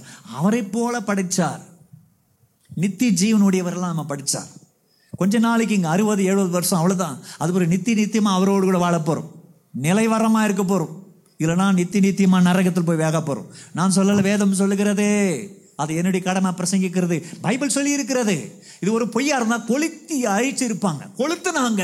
இதெல்லாம் இப்படி சொல்லி இருக்குது நரகம் சொல்லுகிறது. கொளுத்துறாலும் கொளுத்துறான். எவ்வளோ கொளுத்துனானோ கவனிங்க ஒரு மில்லியன் கணக்கில் கொளுத்திருப்பான் வச்சுங்க. இப்போ பில்லியன் ட்ரில்லியன் எக்ட்ரியன் அவ்வளோ அளவுக்கு பிரிண்ட் ஆயிட்டுது. கோடிக்கணக்கில் கொட்டினாங்க கோடி கோடி கோடி கோடிக்கணக்கில் இன்னைக்கு விநியோகத்தில் இருக்கிறது. யாராலும் தடுக்க முடியும். சத்தியத்தை யாரும் தடுக்க முடியாது. வெளிச்சத்தை என்னதான் போட்டு மேலே போட்டு எத்தனை பிளாஸ்டிக் போட்டாலும் சரி வெளிச்ச சூரிய வெளிச்சத்தை யாரும் தடக்க முடியாது. சூரியனை யாரும் கண்ட்ரோல் பண்ண முடியாது. அங்கே போயிட்டு சூரியனை நம்ம முடிச்சிடுவோம் மீங்கிடலாம் அப்படின்னா முடியாது. நம்ம தான் சூரியன் மீங்கிடும் அப்படி சத்தியத்தை யாரும் மீங்க முடியாது. சத்தியம் பரவி கொண்டே இருக்கிறது. அதனால் நரகத்தில் நம்ம தப்பித்துக் கொள்வதற்கு ஆண்டு நமக்கு நித்திய ஜீவன் வச்சிருக்கிறார் நமக்குள்ள என்ன இருக்குது? நித்திய ஜீவன் உண்டு. தேவன் தம்முடைய ஒரே பெறானாகிய குமாரன் விசுவாசிக்கிறேன் அவனை கெட்டு போகாமல் நித்திய ஜீவன் அடையும்படிக்கு அவரை தந்திரளி. அவர் என்ன பண்ணாரு? கொடுத்தார். கடவுள் நமக்கு குமாரனை கொடுத்தார். பைபிள் சொல்லுகிறது தன்னுடைய சொந்த குமாரன் என்று பாராமல் ரோமர் எட்டாம் அதிகாரத்தில் வாசிக்கும் போது முப்பது முப்பத்தி முப்பத்தி ரெண்டு சொந்த குமாரன் என்று பாராமல் அவரே குமாரனை கொடுத்திருக்கும் போது இவைகளெல்லாம் கொடுப்பது எத்தனை நிச்சயம்? எல்லாத்தையும் கத்தர் கொடுப்பார். பிள்ளைக்கு கல்யாணமா கத்தர் கொடுப்பார். பிள்ளைக்கு குழந்தைய கத்தர் கொடுப்பார். குடும்ப பிரச்சனையை கத்தர் மாட்டி தருவார். கணவன் மனைவிக்குள்ள இருக்கிற பிரிவினையா கத்தர் கூட்டி தருவார். சேர்த்து தருவார். வேலையிலேயே கத்தர் வேலை தருவார். வாழ்க்கையிலேயே வாழ்க்கை தருவார். போராட்டமா போராட்டத்தை மாற்றுவார். கடந்தொலை தீர்ப்பா எல்லாத்தையும் கத்த திருப்பார். குமாரனை கொடுத்திருக்கும் போதே இதெல்லாம் ஏமாத்திரம் நித்திய ஜீவனை கொடுத்திருக்கிறார். கோடி கோடி கோடி கோடி கோடி சொல்லுங்க. ஒரு கோடியே பார்க்கல. இத்தனை கோடி சொல்லிட்டீங்களா பாஸ்ன்றீங்க இல்லையா? கோடி கோடி கோடி வருஷமாக வாழக்கூடிய ஜீவனை கத்தர் வச்சிருக்கிறார். இந்த வாழ்வே கத்தர் கொடுக்கும் அது. அறுபது வருஷம் வாழ வேண்டிய உனக்கு தேவைகளை கத்தர் கொடுக்க மாட்டாரா? கொடுக்க மாட்டாரா என்ன? அதான் அவர் பின்னாடி போகும்போது எல்லாம் நன்றாக இருக்கும். ஆசீர்வாதமாக இருக்கும். உலகம் உன்னை பார்த்து சொல்லும். இன்னம்மா வயசாயிட்டின்னும் கல்யாணம் ஆகலையா? அது வேற வழியில் நீ கல்யாணம் பண்ணி என்ன நிம்மதியாக இருக்கிற நீ? ஐம்பது வயசாயிட்டு கணவன் கூட பேசி பேசி கணவனை திட்டாத வார்த்தையை திட்டி வாழ்ந்துனுக்கிற நீ. என்ன வாழ்ந்துட்ட? பெத்த இடத்துல நாலு பிள்ளை பெத்த எடுத்துக்கிறேன். உங்களை சொல்ல அது எதோ ஒன்று சொல்லுது. அதை சொல்லிக்கிறேன். அதான் கையங்க நீட்டுக்கிறேன் ஆ அஞ்சு பிள்ளைகளை பேச அஞ்சு ரூட்டில் இருக்குது. அஞ்சு பேரை கெடுக்கிறத விட ஐநூறு பேரை கெடுத்து வச்சுக்குது அது. குடிக்காதெல்லாம் கெடுத்து வச்சுக்குது. இந்த மாதிரி வாழ்க்கை வாழ்ந்துனுக்கிற நீ. என்ன அந்த பிள்ளைய பார்த்து ரொம்ப சுத்தமாக இருக்குது அன்பாக இருக்குது ஒழுக்கமாக இருக்குது. அதை பார்த்து கல்யாணம் ஆகலையா நீ? என்ன? நீ என்ன கல்யாணம் பண்ணி என்ன ஒழுங்காக்குற? இது உலக வழி. உலகம் சொல்கிற மாதிரி போய் நிற்காதீங்க ஆண்டவன் ஆசீர்வாதமா வைப்பார். நிம்மதியை வைப்பார். வேண்டியது அன்பு அரவணைப்பு பாசம். இதை தான் உலகத்தில் ஆண்டு வச்சிருக்கிறா எல்லாமே அதுக்கு தான் ஏங்குறது. வேற ஒன்றும் கிடையாது. ஏன் கல்யாணம் வேணும் இவர் ஏங்குறாரு? நான் வந்து நல்லா சுகமாக இருப்பேன். லாரி வாங்குவேன் பஸ் வாங்குவேன்றதுக்கு இல்லை. நிம்மதியாக இருப்பேன்ட்டு. சுகமாக இருப்பேன்னு சொல்லி தான் இதெல்லாம் பண்ணுறோம் பிள்ளைகளை பெற்றெடுக்கிறோம் பேர பிள்ளைகளை பெற்றெடுக்கிறோம் பொருளை வாங்குறோம். இதெல்லாம் எதுக்குன்னா நிம்மதியாக இருப்போமே. கொஞ்சம் குறைவை மாறி இருப்போம் என சொல்லி. ஆனால் அதெல்லாம் வந்து கூட நிம்மதி இல்லை. அப்போ எது வேணும்? ஆண்டு வேணும். முதலாவது தேவடைய ராஜ்யத்தை அவரே நீதியின் தேடுங்கள். அப்பொழுது இவைகளெல்லாம் தரப்படையது நிம்மதி சுகம் அன்பு ஐக்கியம் எல்லாத்தையும் கத்த நமக்கு கொடுப்பார். அந்த ராஜ்யத்தை தேடுங்க. அதெல்லாம் சொல்லுவாங்க. உலக வழியில் போகவே கூடாது. உலகம் எதனா சொல்லும். இல்லை கல்யாணம் ஆயிடுச்சு. ஒன்று எதோ குட் நியூஸ் இல்லையா எனக்கு குழந்தை குட்டி எதுவும் இல்லையா? சும்மா எதனா கேட்டுன்னு இருக்கோம். இதை குறித்து நிறைய பேர் வருத்தப்படுது. குழந்தை குட்டி இல்லைன்றாங்க பாஸ்ட்டு அப்படி தேம்பி தேம்பி அந்த பொண்ணு அழவும் அங்கே வந்து நான் சொல்கிறேன் என்ன பைத்தியக்காரி மாதிரி அழுற பைபிள் சொல்லுகிறது ஐயோ என்ன ஐயா? கடைசி காலத்தில் குழந்தை குட்டிகளை பெற்றெடுக்கிறிய உனக்கு ஐயோ! ஏன்னா அது கஞ்சா அடிக்குமோ பீடா அடிக்குமோ தெரியாது. ஏன்னா இப்போ இருக்கிறவனுக்கே வழக்கு தெரியல. கஞ்சா அடிச்சுனுக்குது வேதனையாக இருக்குது. அது என்ன பண்ணமோ தெரியாது. அதனால் நீ குழந்தை இல்லாமல் இருக்கிறது நல்லதுன்றார் அவர். எல்லாமே அப்பயே தெரிஞ்சிருக்குது ஆண்டவருக்கு. இன்னும் சொல்லிட்டே போனால் நாட்கள் போயிட்டே இருக்கும் நேரம். அதனால் கவனிக்க முடியாது. ஆண்டவராக ரொம்ப தெளிவாக நம்மோடு பேசுகிறார். அதனால் அவர் நம்ம மிகவும் அன்பு கூர்ந்திருக்கிறார். கடவுள் நமக்கு சொந்த சொந்த குமாரனே கொடுத்துருக்கிறார். நமக்கு சபை கொடுத்துருக்கிறார் பைபிள் கொடுத்துருக்கிறார் நித்திய ஜீவன் கொடுத்துருக்கிறார் தேவ தூதர்கள் கொடுத்துருக்கிறாரு ஆவியானவர் கொடுத்துருக்கிறாரு இன்னும் எவ்வளோ கொடுத்துருக்கிறார். இப்போ நாம் என்ன கொடுக்குறோம்? இந்த உயிரை கொடுங்க கடவுளுக்கு. இந்த எஞ்சி போன சக்கையான உயிர். சாது சுந்தர் சிங் உங்களுக்கு தெரியும் கதையை பற்றி. ரொம்ப ரொம்ப கடினமாக அவங்க வீட்டை விட்டு போகிறதுக்கு அவர் ரொம்ப கடினப்பட்டார். அவங்க வீட்டில் இருந்து துரத்திட்டாங்க அவரை. சாகடிக்கிற நிலைமை.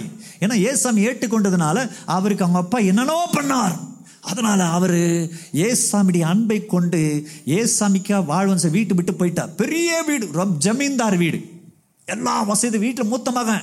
ஒரு அழகான பெண்ணை க கல்யாணம் பண்ணி அடுத்த வாரம் கல்யாணம் பண்ண போகிறாங்க இன்னைக்கு தொடங்கி வீட்டு விட்டு போயிட்டார். அடிக்கடிக்கு திபேத்துக்கு போவார். திபேத்துக்கு போகிற சமயத்தில் ஒரு வீட்டுக்கு போவார். அந்த வீட்டில் பிள்ளைகள்லாம் இருப்பாங்க. ரொம்ப நாளாக போவார். சத்தியம் சொல்வார். பாதியில் இதுக்கு குழம்பு கொதிக்கிறதுக்கு அதுக்குறதுக்கு மாடை மேய்க்கிறது எல்லாம் அப்படி அவங்கவுங்க போயிடுவாங்க. இவரும் தொடர்ந்து போவார். இருக்கிற ஒன்று பிள்ளைங்களுக்கு ஒன்று ரெண்டு பேருக்கு சத்தியம் சொல்லினே இருப்பார். யாரும் முழுமையாக அட்டென்ஷன் சொல்ல மாட்டாங்க. முழுமையாக உட்காந்து கேட்க மாட்டாங்க. இவர் என்ன பண்ணுவான் ஒரு நாள் பண்ணார்னா பெரிய மாங்காய் கொண்டு பண்ணார் அங்கெல்லாம் பெரிய மாங்காய் இந்த காஷ்மீர் திபேத்தெல்லாம் ரொம்ப அழகாக இவ்வளோ பெருசு இருக்கும் மாங்காய் தேங்காய் சைஸில் இருக்கும். ஒரு பெரிய மாங்காய் கொண்டு போனார். கொண்டு போயிட்டு அந்த வீட்டில் உட்காந்தார் அந்த வீட்டில் உட்காந்து எல்லாரையும் கூப்பிட்டாங்க எல்லாம் வந்துட்டாங்க. இன்றைக்கி தான் ஃபஸ்ட்டு எல்லாம் வந்தது. எல்லாம் வந்துட்டாங்க. உட்காந்துட்டு இருக்கிறாரு. உட்காந்துட்டு கத்திட்டு நான் சொன்னேன். கத்திட்டு இவர் நம்ம ஒரு ஸ்லைஸ் அறுத்தார். எல்லாரும் வந்து சந்தோஷப்பட்டாங்க. பீஸ் பீஸாக கொடுப்பாருங்க இவரே வாயில் சாப்பிட்டார். அடுத்த பீஸ் கொடுப்பாரு. அடுத்த பீஸ் அறுத்தார். அடுத்த பீஸும் அவரை சாப்பிட்டார். எல்லாம் நல்லா சந்தோஷமாக இருந்தவங்க கொஞ்சம் சீரியஸாக பார்க்க ஆரம்பித்தாங்க மறுபடியும் அறுத்தா. எல்லாம் சரி பாதி அறுத்து சாப்பிட்டு பாதி கொடுப்பார் போல் தருது. பார்த்தா அதுக்கு மேலே அறுக்கிறாரு அதுக்கு மேலே சாப்பிட்றாரு. கடைசியாக கொட்டையே தான் இருக்குது மிச்சம். எல்லாத்தையும் அறுத்துட்டார் சாப்பிட்டார். கொட்டை கூட சாப்பிட்றார். அவங்க முன்னாடி கொட்டை கூட சாப்பிட்றார். எல்லாருக்கும் தலைக்கு உச்சிக்கு போயிடுச்சு கோபம். இருந்தாலும் பொறுமையாகிறாங்க கடவுள் மனுஷன் என்னவோ சொல்லி கொடுக்குறாரு போல் தருது. அப்படின்னதும் என்ன பண்ணுறார் கடைசியாக கொட்டையை தூக்கி அந்த வீட்டில் வயசானவங்கிட்ட கொடுக்குறார். இதை சாப்பிடுங்கன்னார். எப்படி இருக்கும் யோசிச்சு பாருங்க. எரிஞ்சு என்ன அறிவுக்குதா புத்திக்குதா நீ மனுஷனா நீ கடவுளுக்கு ஸ்தானத்தில் உங்களை வச்சுருந்தோம். நீங்கள் வீட்டு வரங்க இப்படியெல்லாம் பண்ணுறீங்களே கேவலப்படுத்த என்னன்றீங்க? அப்போ அவர் சொன்னாராம் இவ்வளோ சின்ன பிள்ளைகள்லாம் இருக்கும் போதெல்லாம் நான் வந்து நிற்கிறேன் இவ்வளோ வயசாயிட்டுக்கிறீங்க இவ்வளோ வயசாயிட்டு கடவுள் கொடுக்கறதுக்கும் இன்றைக்கி நீங்கள் கடவுள் கொடுக்குறது கொடுக்குறதும் நான் அந்த சப்பி போட்டதை கொட்டை கொடுக்க ஒரே சமம் தான் கொடுக்கும் போதே கொடுத்துருந்தீங்கன்னா கடவுளை எடுத்து பயன்படுத்துவார். நான் அறுக்கும் போது அந்த பீஸை கேட்டீங்க அதை கொடுப்பாரா? சதை உள்ள மாங்காய் பீஸை கொடுப்பாரான்னு பார்த்தீங்க. நான் சப்பி போன கொட்டை கொடுத்தும் ரொம்ப கோவப்படுறீங்களே. ஒன்றுமில்லாத சக்கையை கொடுத்தீங்கன்னா கடவுள் கோவப்பட மாட்டாரா? எல்லாம் உலகத்துக்காக செலவு பண்ணிட்டீங்களே. கடன் வாங்குறதுக்கு ஊர் சுற்றுறதுக்கு குடிக்கிறது வெடிக்கிறதுக்கு பக்கத்தில் சண்டை போகிறதுக்கு இதுக்கெல்லாம் செலவு பண்ணிட்டு கடைசியில் ஆண்டு என்னை காப்பாற்று காப்பாற்றுன்னு சொல்லி ஸ்ட்ரோக் அடிச்சுட்டு ஹாஸ்பிட்டலுக்கும் போது ஐயா வருவார் ஜாப் பண்ணுவார் எழுந்து நிற்பார்னா ஆகமா? சொல்லுங்க. சப்பி போன கொட்டையை கடவுள் கொடுக்குறீங்களா? இல்லை இப்போவே கொடுப்புமா போயிடுச்சு பாஸ்டர் இப்போவாவது கொடு. மோசையா எண்பது வயசுக்கு தன்னை முழுமையாக ஒப்பு கொடுத்தார். இப்போவாது கொடுங்க. அவரை தந்திரளி. இப்படி இப்படி கொடுக்க கற்றுக்குனா ஆண்டுக்கு எல்லாத்தையும் கொடுப்பீங்க. கொடுக்குறவங்கள போய் பாருங்க ரொம்ப சந்தோஷமா இருப்பாங்க. ரொம்ப சந்தோஷமா இருப்பாங்க. ரொம்ப நல்லா இருப்பாங்க. கொடுக்குறவங்களை பாருங்க சபையில் கூட கொடுக்குறவங்க பார்த்து ரொம்ப நல்லா இருக்கிறாங்க. யாரெல்லாம் தாராளமாக கொடுக்குறாங்க எந்த விஷயமான கொடு கொடுத்துட்டே இருப்பாங்க. சின்னதும் பெருசும் கொடுத்துட்டே இருப்பாங்க. நல்லா இருக்கிறாங்க. கொடுக்காத பிஸ்னாரிங்க பாருங்கள் எல்லாத்துலேயும் பிஸ்னாரி வீட்டில் சண்டை மேலே சண்டை இருக்கும். கணவனை பார்த்து இவரு சிரிக்க மாட்டார். சிரிப்பு கூட கஞ்சதனமாக இருக்கும். அவ்வளோ வேதனையாக இருக்கும். கொடுக்குறவங்களை தாராளமாக இருப்பாங்க. ரொம்ப சந்தோஷமாக இருக்கிற நிறைய குடும்பம் உண்டுங்க கொடுத்து கொடுத்து. எந்த விஷயமான சின்ன ப்ரோக்ராம் பெரிய ப்ரோக்ராம் எல்லாம் கொடுத்துட்டே இருப்பாங்க. சந்தோஷமாக இருப்பாங்க. ஒரு சில கொடுக்கவும் மாட்டாங்க. ஆயிரம் ரூபாய் சம்பளம் இருக்கும். நூறுரூபா தாராளம். ஒரு சிலருக்கு பென்ஷன் வரும். ஆயிரம் ரூபாய் தான். எழுநூறுபா வரும். அதில் தசமாக கொடுப்பாங்க. அதுக்கு மேலே எக்ஸ்ட்ரா எனக்கு பத்து ரூபாய் கொடுப்பாங்க. சில அம்மா அம்மா இருக்கிறாங்க. பென்ஷன் வர தசமாக கொடுத்துருவாங்க. அதில் பென்ஷன் வந்துச்சு ஐயா. ஒரு நூறுரூபா பத்து ரூபாய் இல்லை இருபது என்கிட்ட காசு கொடுத்துட்டு போவாங்க. பென்ஷன் வந்துச்சாயா வச்சுக்க நீங்கள் வச்சுக்க. இருபது ரூபாய் கொடுத்துட்டு போவாங்க. ஆனால் ஒரு சில பத்தாயிரரூபா சம்பளம் வாங்கினாங்க சரி நூறுரூபா ஆயிரம் ரூபாய் கூட தசமாக வராது. பத்தலை. ஒன்றுமே பத்தலை. கடவுள் கொடுத்தா தானே? நம்ம நினச்சிருந்த ஊர் உலகம்லாம் உங்களுதுன்னு சொல்லிட்டு. அவருடையதுங்க. அவருக்கு கொடு. தேவன் அவரை தந்தருளி இவ்வளவாய் உலகத்தில் அன்பு கூர்ந்தார். ஆண்டுடைய அன்புக்கு அளவே இல்லை. ரோமர் எட்டு முப்பத்தி ஏழு முப்பத்தி எட்டு முப்பத்தி ஒன்பது சொல்லுகிறது அப்படி அன்பில் நம்ம ஒன்றும் பிரிக்காது. மரணமோ வாழ்வோ இக்காரியமோ வருங்காரியமோ தேவத்தூதர்களோ துன்பமோ துயரமோ வருத்தமோ எதுவோ ஆண்டுடைய அன்புல உன்னை பிரிக்கவே பிரிக்காது. அவ்வளோ பெரிய அன்பு. ஆண்டுபடி அன்பு. சொல்லுங்க அன்பு. இந்த அன்புக்கு தான் எல்லாமே ஏங்கிட்டு இருக்கிறது இந்த அன்பு அவர் ஏற்கனவே கொடுத்துருக்கிறார். அந்த அன்பை நீ பெற்றுக்கணினா எல்லாத்துலையும் நிம்மதியாக இருப்பேன். ஒருத்தர் வந்து அழுறாங்க. என்ன அழுறாங்கன்னா பாஸ்டா இவனுக்கு நல்ல பொண்ணை கல்யாணம் பண்ணி வச்ச பாஸ்டர் ரொம்ப நல்ல பொண்ணு தங்கமான பொண்ணு. இந்த பொண்ணுக்கு துரோகம் பண்ணுகிறான் பாஸ்டர் அவன் யாரோ ஒரு பொண்ணு. நான் போய் பார்த்து யார் தான்? ஒருவேளை இந்த பொண்ணு விட ரொம்ப அழகாகிறேன்னா கறி மூஞ்சி பாஸ்டர் அசிங்கமாகுது மூக்கு ஒரு மாதிரி பல்லு நெடுப்பாகுது அங்கே போய் விழுந்துட்டுக்கிறான் பாஸ்டர் எப்படி நடந்தது இவனுக்கு ஏக்கோ. அன்பு ஏக்கோ. அதனால் ஏதோ ஒரு வழியில் போட்டு சிக்கி இருக்கிறான். அழுறாங்க. தேம்பி தேம்பி அழுறாங்க. தம்பி தங்கச்சி சகோதர சகோதரிகளை அன்புக்கு தான் நீ ஏங்குற. அன்பு அவர் ஏற்கனவே கொடுத்துருக்கிறார். உனக்குள்ளே கொடுத்துருக்கிறார். நீ கொடுக்கறது அன்பு. நீ கொடுக்கறது அன்பு. ஆண்டர் உங்ககிட்ட அந்த அன்பு கொடுத்துருக்கிறாரு. இது எல்லாம் அல்ல அல்ல நீ கொடுத்துனே இருப்பேன் அதான் ஆண்டு சொன்னான் இந்த அன்பு உனக்கு இருக்கும்போது ஒருவன் கன்னத்தில் அறிஞ்சா கூட மறுக்கண்ணத்தை திரும்பி காண்பிக்க. உன்னால் முடியும். இல்லை நான் எரிப்பேன் கொதிப்பேன் அந்த அன்பை கத்தர் கொடுத்துருக்கிறார். தேவன் நல்லவர். தேவன் தம்முடைய ஒரே பெறானாகிய குமாரனை விசுவாசிக்கிறன் எவனோ அவன் கெட்டு போகாமல் நித்திய ஜீவன் அடையும்படிக்கு அவரை தந்திரளி இவ்வளவாய் உலகத்தில் அன்பு கூர்ந்தார். ஆண்டு நம்ம அன்பு கூர்ந்திருக்கிறார். உலகத்தில் அன்பு கூர்ந்தார்னா மரம் செடி கொடி மா ஆடு மாடு கோடி இல்லை. உன்னதான் உலகம்னா என்னது? நீ தான் உலகத்தை ஆளக்கூடிய வாழக்கூடிய மனிதர்களாகிய நம்ம தான் ஆண்டவர் அன்பு கூர்ந்தார். அதனால் நம்ம அவ்வளோ அன்பு கூர்ந்துக்கிற ஆண்டவரை எவ்வளோ அதிகமாக தேடணும்? அவருக்கா எவ்வளோ அதிகமாக கொடுக்கணும்? எல்லாத்தையும் கொடுத்த ஆண்டவர். உனக்கு உயிரே கொடுத்து காப்பாற்றி இருக்கிற ஆண்டவருக்கு எத்தனையோ கொடுக்கணும் இல்லையா? கொடுக்கறத சலிக்காம கடவுளுக்கு கொடுத்துட்டே ஏன்னா அவர் உனக்கு எல்லாத்தையும் கொடுத்துனே இருக்கிறார். டெய்லி காலை தினம் புதிய கிருபை டெய்லி புது புது நாட்களை கத்தர் கொடுக்கிறார். புதிய வெளிச்சத்தை கொடுக்கிறார் சூரியனை கொடுக்கிறார் பிராணவாயுவை கொடுக்கிறார் தண்ணீர் கொடுக்கிறார். வாழ்ந்துட்டே இருக்கிறோம். டெய்லி வாழ்ந்துட்டே இருக்கிறோம். பாருங்க ஆண்டு கொடுத்துட்டே இருக்கிறார். அவருக்கு என்ன பண்ணுறோம் என்ன பண்ணுறோம் இவ்வளோ அன்பு கூற ஆண்டவருக்கு என்ன பண்ணியிருக்கிறோம்?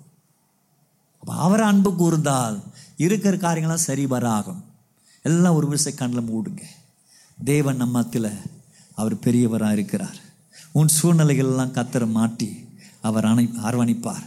ஆண்டுடைய அன்பிலிருந்து நம்ம ஒருபோதும் ஒருவனும் பிரிக்கவே முடியாது. ஆண்டவராகி தேவன் அன்பாகவே இருக்கிறார். தேவனிடத்தில் அன்பாக இருக்கிறவன் அவரிடத்துல அவருடைய குமாரிடத்தில் அன்பாக இருக்கிறான்னு சொல்லி வேதம் சொல்லி இருக்கிறது அன்பாக இருக்கிற உன் வாழ்க்கை ரொம்ப திருப்தியாக இருக்கும். நீ எதை குறித்து கவலைப்பட மாட்டேன் நீ அலைமோதுகிற அலைப்பாய்கிறதான ஒரு கடலை போல இருக்காதபடிக்கு காட்டு பறக்கடிக்கும் பதரை போல இருக்காதபடிக்கு ஆண்டவர் திசை மாறி பறந்து போகிற பறவை போல இருக்காதபடிக்கு ஆண்டவராக இதை உன்னை ஸ்திரப்படுத்துவார். நீ விதைக்கிற இடத்துல நிச்சயமாக நூறு மடங்கு அறுக்கும்படி கத்தர் உனக்கு கிருபை தருவார். உன் காரியமெல்லாம் வாய்க்கு உனக்கு கத்தர் சௌக்கியத்தை உண்டு பண்ணுவார். உன்னுடைய குறைகள் மாற. இன்னைக்கு கத்தர் உன்னோடு பேசி இருக்கிறார் ஆண்டவரகை பேசும்போது எச்சரிப்போடு கூட கத்தர் இந்த வார்த்தைகள் உன்னோடு பேசி இருக்கிறார் நரகத்திலிருந்து கெட்டு போகாதபடிக்கு தப்பித்துக் கொள்ளும்படி ஆண்டர் உனக்கு எச்சரிப்பும் கத்தர் கொடுத்திருக்கிறார். தம்பி தங்கச்சி சகோதர சகோதரிகளை நீ வெளியே போய் கேட்டா எல்லாம் ஒருவேளை உங்களுக்கு தெரியாதுங்க சிரிப்பாங்க. அவங்ககிட்ட போயிட்டு A plus B o square whole square A square plus B square plus two ஏபின்னு சொன்னால் அவனுக்கு புரியவே தெரியாது. அவன் சிரிக்க ஆரம்பிப்பான். அதனால் தெரியலனா நரகமடா அப்படின்னு சொல்லி தெரியாதவங்க கேட்டால் கட்டாயம் அவங்க கலங்குவாங்க. உயிரை பூமியெல்லாம் உருவாக்கின கடவுள் சொல்லி இருக்கிறார். ஆண்டவரை நரகத்தில் நீ தப்பிக்கணும்னு சொல்லி. அதனால எங்க இருந்து வந்த உனக்கு தெரியாது. எங்க போவேன்னு தெரியாது. ஆனாலும் தேவ பிள்ளைகளை கவனிக்கும்படி வேண்டுகிறேன். நம்ம ரெண்டு நித்தியத்துக்கு போகணும். பரலோகத்துக்கும் நரகத்துக்கு. அங்கிருந்து நீ தப்பித்துக் கொள்வதற்கு கத்தர் உனக்கு கிருபை கொடுத்திருக்கிறார். தேவனுடைய பலன் உன்னை தாங்கிபடி நடத்தும்படி. இன்னைக்கு ஆண்டவராகிய தேவனோட பேசி இருக்கிறார் என்னுடைய ஆவியில நான் உணர்கிறேன். தேவடைய சத்தியம் உங்க மனசுக்குள்ள பதிஞ்சு இருக்கிறது இன்னைக்கு தொடங்கி நிறைய பேர் தீர்மானம் எடுப்பீங்க. ஆண்டுடைய சமத்துல காத்திருக்கிற நேரத்தை கொடுப்பீங்க. கத்துடைய சமத்துல வேதத்தை வாசிக்கிறதுக்கு நேரம் கொடுப்பீங்க. ஆண்டுடைய ஆலயத்தை ஒருபோதும் ஒருவரும் நீங்கள் விடாதபடிக்கு தொடர்ந்து கூடுகிற ஆலயத்தை தொடர்ந்து வர போறீங்க ஆண்டவருடைய நாமத்தை ஆதியில நீங்க செயல்பட்டது போல இன்னைக்கு கத்தர் உங்களை நிச்சயமா தொட போக இருக்கிறார் கத்தர் உங்களை எடுத்து பயன்படுத்துவார். உங்க சிறுமைகளை கத்தர் மாட்டுவார் உன்னை பெருமையா கத்தர் நிறுத்துவார். உன்னுடைய சூழ்நிலைகளை கத்தர் மாட்டி உன்னை ஆண்டவர் ஆச்சரியமான ஆசீர்வதிக்கப்பட்ட பாக்கியவானாய் பாக்கியவதியா. உன்னை கனத்தினாலும் ஆண்டர் புகைச்சினாலும் கத்தர் அலங்கரிப்பார். ஆண்டவராகிய தேவனி போகிற வேகத்தை கத்தர் உறுதிப்படுத்தி உன் கால்களை நிலைப்படுத்தி உன்னை ஆண்டவர் கண்மாலை மேல ஆண்டர் பள்ளத்தாக்கில் அல்ல வறுமையில் இல்ல ஆண்டர் கண்மாலை மேல நிறுத்துவார். கனத்தின் மேல நிறுத்துவார். ஆசீர்வாதத்தின் மேல நிறுத்துவார். வேண்டிய காரியங்கள் பழிக்கும் நீயே ஆச்சரியப்படுவ. என்னடா நடந்ததுன்னு சொல்லி என்ன நடந்தது? உனக்குள்ள நித்திய ஜீவன் இருக்குது. அது கிரியை செயல்பட ஆரம்பிக்கிறது. ஆண்டவராக தேவனுடைய மகத்துவமான காரியங்கள் உனக்குள்ள பிரவேசிக்க ஆரம்பித்தது. கத்தராக தேவன் உனக்கு இரக்கத்தை பாராட்டுவார். அவர்கள் சொன்னார்களா? இவனுக்கு இறங்குற தேவன் யாரு? இவர்களை இவன் இவன் இவன் எப்படி மேன்மை அடையுமா? இவனுக்கு நன்மைகள் வருமோ? இவன் ஆசீர்வதிக்கப்படுவானோ? என்று சொல்லி அவர்கள் சொல்லி இருக்கிற சமயத்துல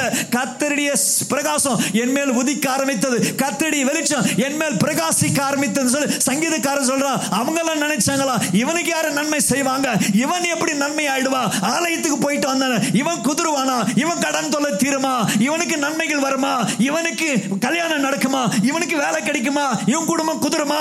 இவன் குடும்பம் ஆசீர்வதிக்குமா?